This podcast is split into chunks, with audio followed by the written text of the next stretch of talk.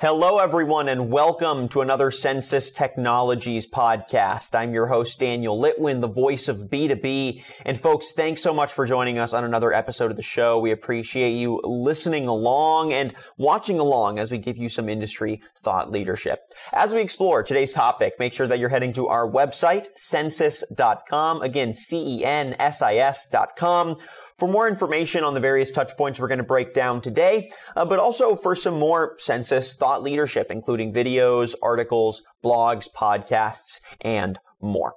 You can also subscribe to the show on Apple Podcasts and Spotify. Just hit that subscribe button for a full catalog of previous conversations, plus notifications when we drop new ones. So on today's episode of the podcast, we're going to be pulling away from some of our classic technology and use case conversations to have an important discussion that we think is reflective of the last year and a half, at the very least, of business disruption and acceleration.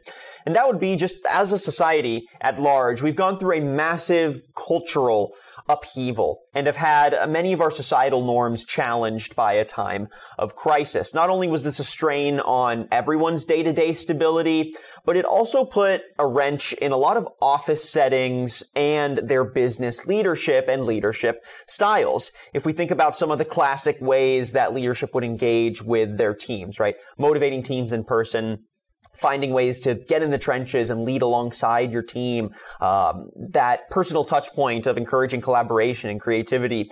All of those traditional playbooks got thrown out the window as basically one day to the next teams became decentralized and became remote and all of your touch points while they felt at least structurally similar, we're now running through different channels and we're hitting people in very different ways.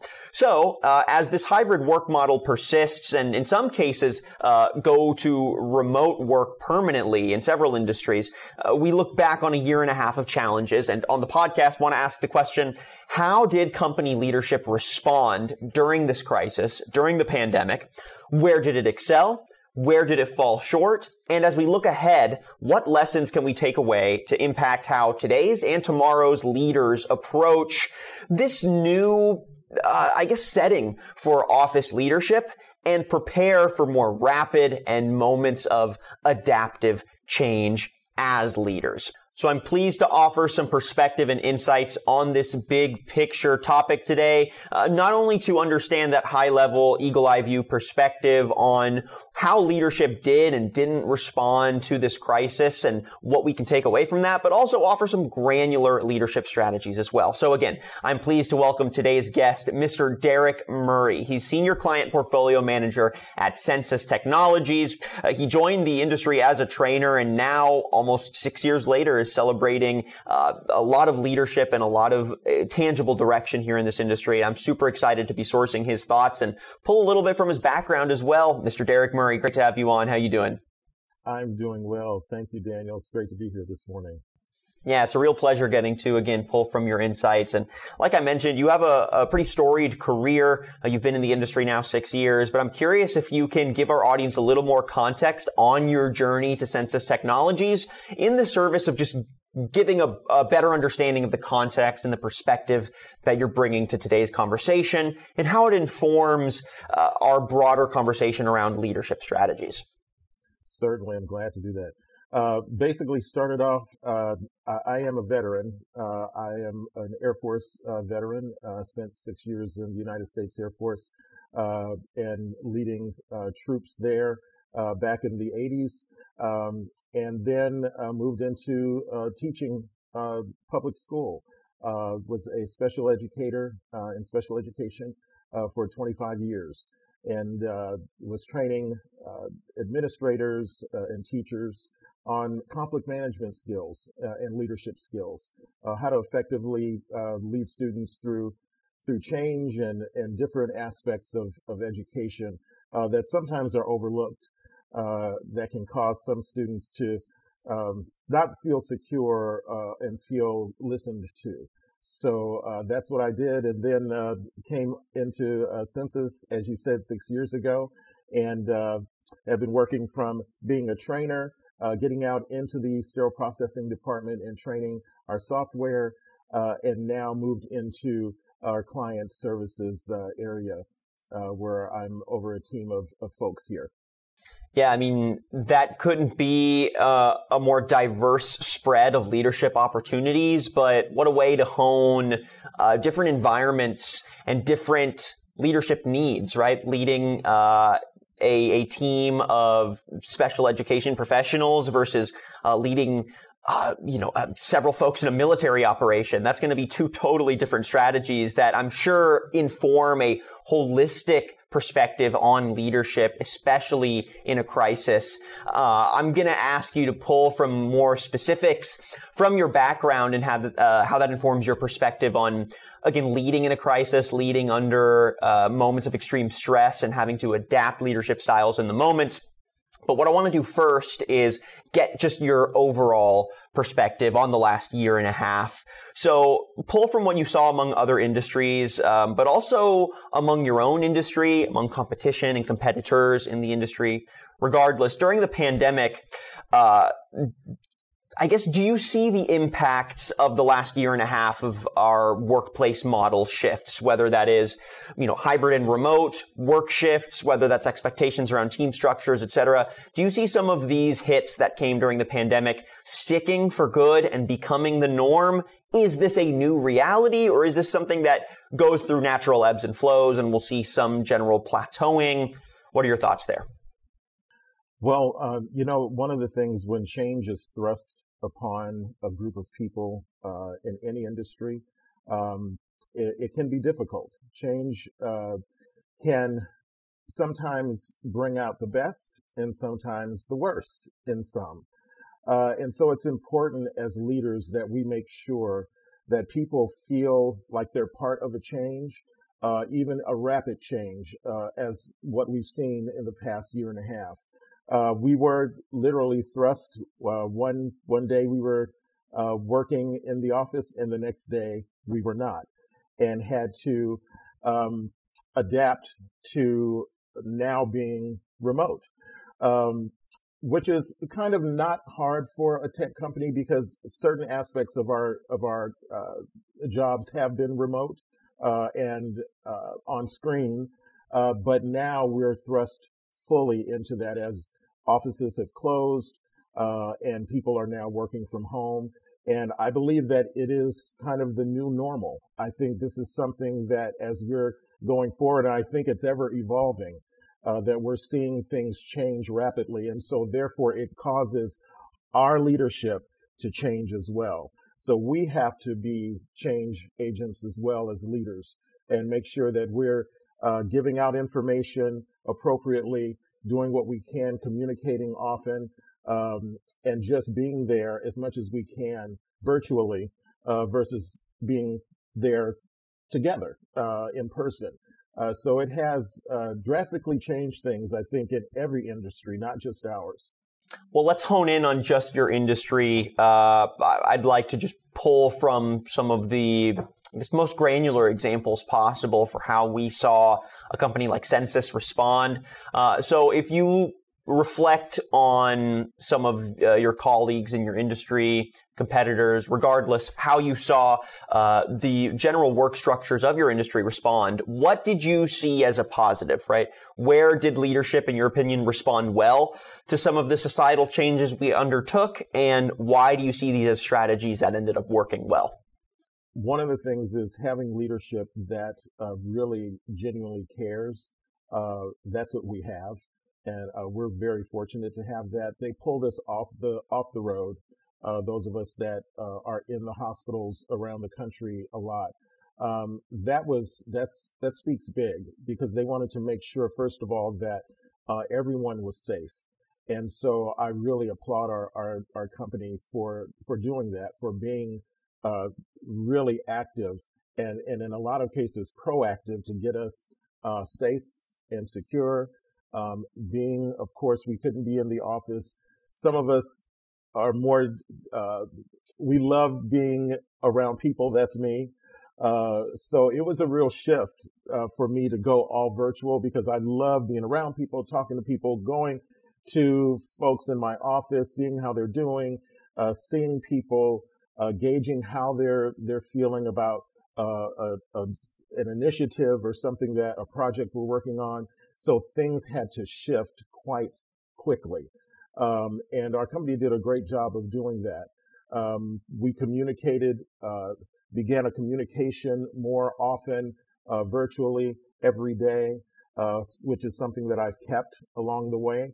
Um, daily scrum uh, every day except for Fridays with my team, initiating that, uh, just so that we could really continue to um, support our clients uh, and support each other well.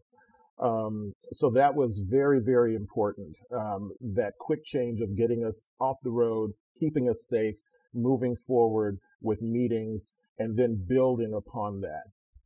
Now let's get the flip side. Uh, there were plenty of examples of quality leadership, uh, but I think we can also reflect and each identify some areas where we saw leadership, regardless of industry, um, not step up to the plate, right? And that could reflect poorly on many things, personal decisions around the leadership, uh, or just on the broader impacts of how that then impacted business operations uh, or employee relationships and um, some of the B2B partnerships already established with these companies. Regardless, I'll stop rambling there. Give me your perspective here.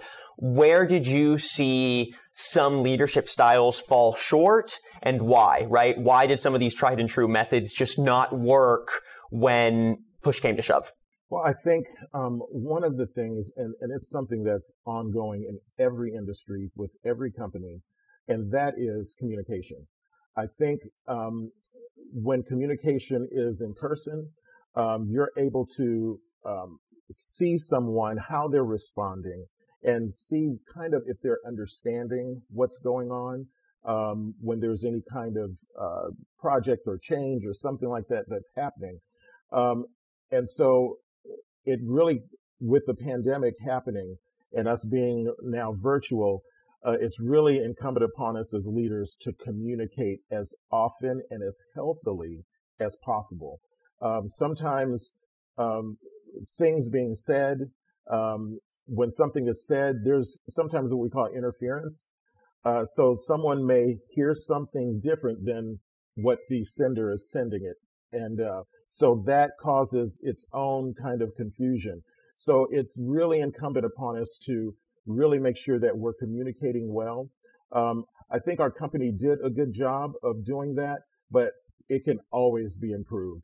And I think that's one thing that we're even seeing now that communication has to be very, very healthy communication that both sender and receiver are understanding uh, what's going on. And that means requesting clarification, of different uh, uh, measures, different uh, aspects of, of change that are happening across the organization. Uh, so that is something that we're we're working on ongoing.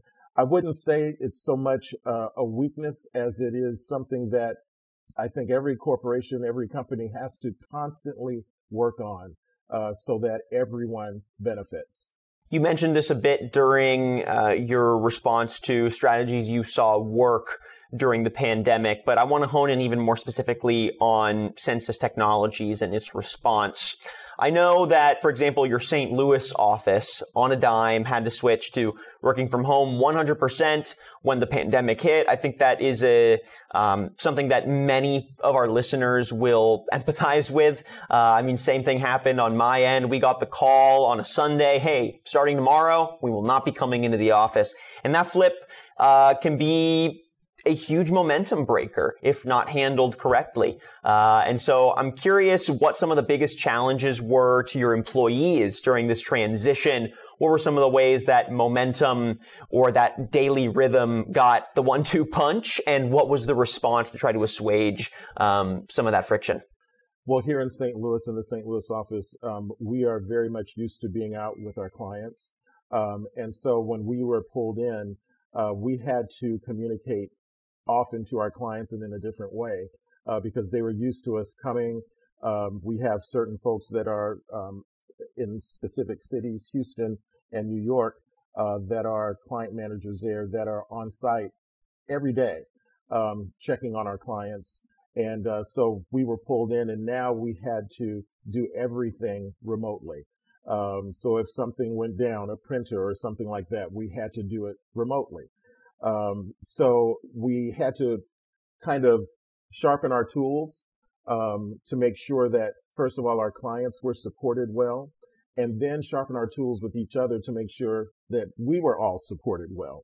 And so that was one of the reasons why I wanted to make sure to institute uh, a daily scrum so that we could talk every day at the end of the day to see what things went well, what didn't go well, what we need to work on, um, how our clients are doing. Um, not getting in there uh, really was not a factor as far as our competitor was concerned because they were home too. Um, so um, we had to kind of focus and put our focus in a different way uh, and in a different support model in order to support our clients well and to support each other well. As you said, uh, one day we were in the office, one day we were at home. Later on, um, earlier this year in January, we closed down the St. Louis office, and now we are um, in in our St. Louis uh, customers. We are all remote, so that was a shift also that we had to um, really absorb, and because it was a quick thing that was happening, um, and so we absorbed it well. Uh, I believe that everyone kind of figured that it was possibly coming. Um, and so I think that we prepared ourselves for that uh, by just discussing things, talking about things, uh, the what ifs. If this does happen, what will it look like? And so uh, when it came, I think everyone adapted pretty well. Um, and we're just continuing to adapt as we go forward. Uh, and just knowing that now our base is now in each of our individual homes. As you know, that all uh, also one day being in in an office and then being at home, uh, all worlds collided. So um, you have you have now you're working from the place where uh, one day you were not there, and now you're there 24 seven. Uh, and so you have family issues to deal with, school issues to deal with, um, just the regular daily grind of life. And we had to incorporate all of that, uh, that whole mixture, that gumbo, as I call it, and kind of sort it out piece by piece to know what flavor was in there, so to speak. Um, so, uh, it's, it's an, it's an intricate dance. Um, but with good support and good leadership like we have in Censis, um, it was able to be done. And we are moving forward and progressing well. Uh, yes, there's things to work on. Everyone knows that. Uh, but overall, we're moving forward as a, what I say, a family. Uh, that's what we really consider ourselves. So, um, we're, we're making those adjustments and, and moving forward successfully. Now, obviously, we're talking leadership strategies and styles here. And uh, what I find I guess incredibly impactful is how much this transition to having to, I guess, get sort of an internal check as a leader on is what I'm doing as a leader really working? Am I going through the motions or am I engaging with my teams in authentic ways, in ways that get them collaboratively engaged? And that was really tested by not having the traditional playbook handy, right? You couldn't just walk up to your employee's desk and ask them how the project is going, right? You have to create uh, more incentive to buy into the communication in the first place. It's a little easier to see a team's message from an annoying manager and say, I'm going to get to this when I get to this than it is, you know, engaging with that person one on one. And maybe if that's the relationship that was being developed with leadership and with um, workers, then there was something missing in the first place, right? So all of that's to say, I think this scenario really challenged some of those preconceived notions around what works, what doesn't, and let leaders experiment with some new styles for engaging people creatively. So all that being said, uh, with that comes an understanding of what the responsibilities are of the leader in this context, right? Uh, how do you feel that the shift to remote and hybrid work styles have, I guess, renewed the set of responsibilities that leadership actually has, right?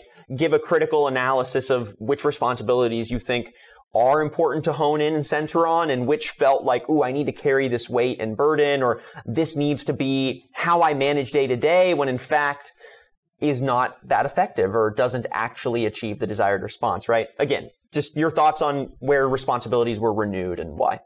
Yeah, I believe um, because we were very, very um, already predispositioned to um, to really talk and be a team uh, be a family that we considered ourselves.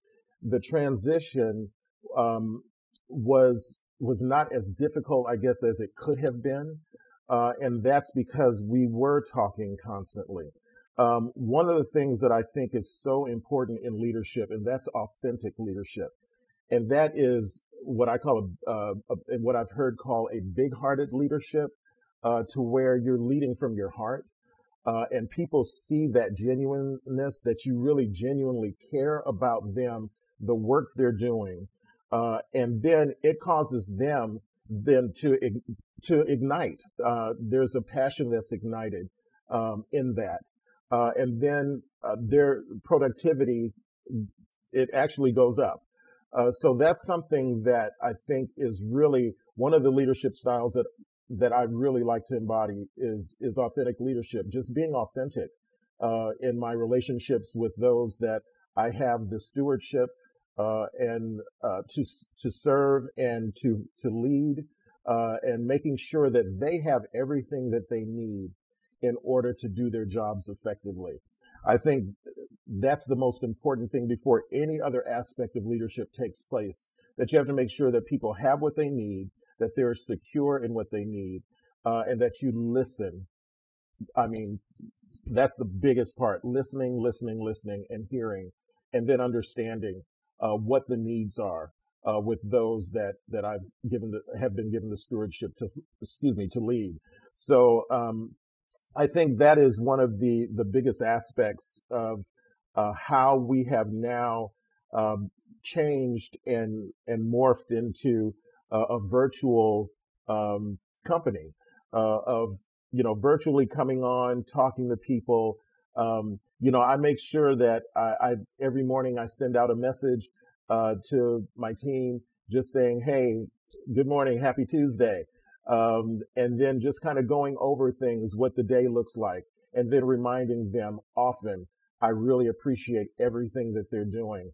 Um, I think those are some of the most important things that we can do, especially since we're not in person, that we really uh, value those members of our team and make sure that we uh, focus on the as- aspects of not always what needs to to be uh, worked on, but also what people are doing well. So celebrating those things. I think we as leaders sometimes we we get in the mode of always trying to fix things, but we need to to celebrate um, awesome things that people are doing on a daily basis. They're engaging our clients. They're they're they're engaging them virtually when they're not able, even though we're able to get back into the hospital more now. Uh, but there's still some restrictions. So um, making sure that our customers are are feeling uh, like they're being listened to and that their needs are being met so celebrating what the client managers are doing across the board uh, and letting them know, hey, you are doing a great job. You know, we've had to make rapid change. And as I always say, constant change is here to stay. So it's uh, just knowing that, absorbing it, and then supporting people so that they have the tools necessary uh, to self actualize and get things done. And you know what really gets me excited about this conversation with you today, Derek, is pulling from your specific approaches to leadership and how that informs your perspective today. So thank you for all the context so far and for helping us better understand just a general overview of what did and what didn't work in assessing this new landscape and trying to adjust communications and engagement strategies. What a great conversation with Derek Murray so far. Thank you everyone for listening. And For now, we've run out of time on this episode of Consensus, but there are more bits to break down with Derek as we explore in the trenches leadership, especially in a remote context, and how we can apply these strategies for the long term. So make sure you don't miss out on the follow up episode here with more conversation with Derek Murray of Censis Technologies. Till then, make sure you're heading to our website as well as subscribing to Consensus, a Censis technology Technologies podcast on Apple Podcasts and Spotify. I'm your host, Daniel Litwin, the voice of B2B, and we'll catch you on the very next episode.